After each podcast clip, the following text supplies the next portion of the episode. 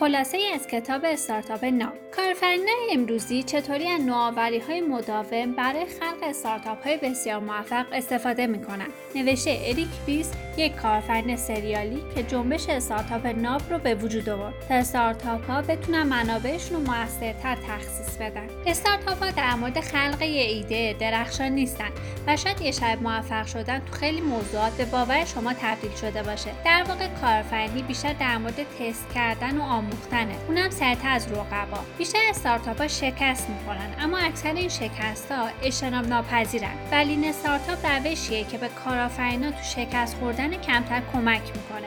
دلیل شکست بسیاری از استارتاپ ها عمل کردن اونا بر مبنای روی تو مدیریته. به طور سنتی انجام تحقیقات بازار تهیه استراتژی استوار و تولید یک محصول عالی روشیه که کار می‌کنه.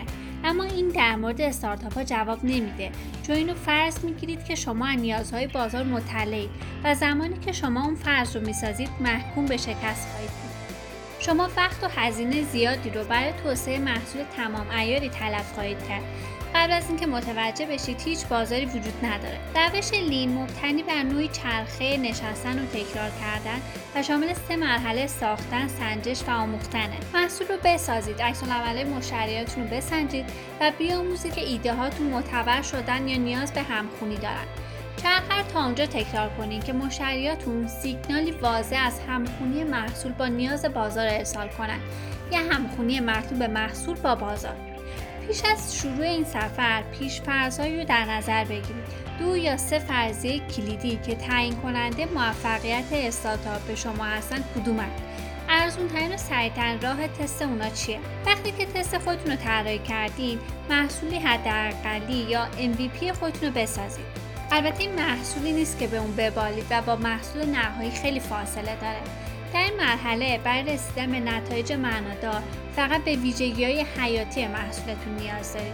تنها نقش MVP نقش آفرین در تست شماست.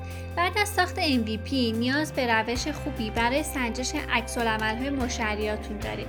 برای جلوگیری از هر گونه جهتگیری تو سنجش بعد از جمعوری داده ها بهترین کار ایجاد متریک های اولیه قبله اگر شما نرخ های تبدیل و یا ایمیل های عضویت رو اندازه می‌گیرید چه تعداد از اونها رو برای موفقیت تست خودتون لازم دارید؟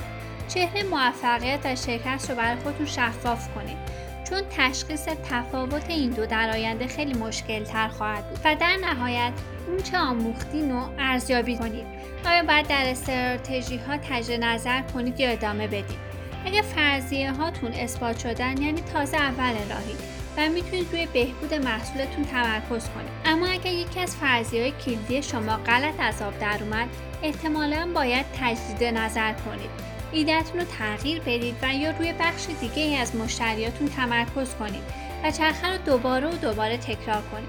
شاید نیاز باشه که قبل از فهمیدن خاص واقعی مشتریاتون بیشتر از پیش بینیاتون تجربه کسب کنید. برای جنبندی باید بگیم که معمولا کارفرنا در مورد ایده هایی که مشتاق اونن شتاب زده عمل می‌کنن. با این حال رویکرد علمی تری هم برای ساخت استارتاپ وجود داره. داشتن روندی برای مدیریت آشوب و عدم قطعیتی که استارتاپ ها رو در بر گرفته می‌تونه مثل غرق نجاتی باشه که شما رو از دست و پا زدن تو اعماق آب نجات میده. ممنون از توجه شما.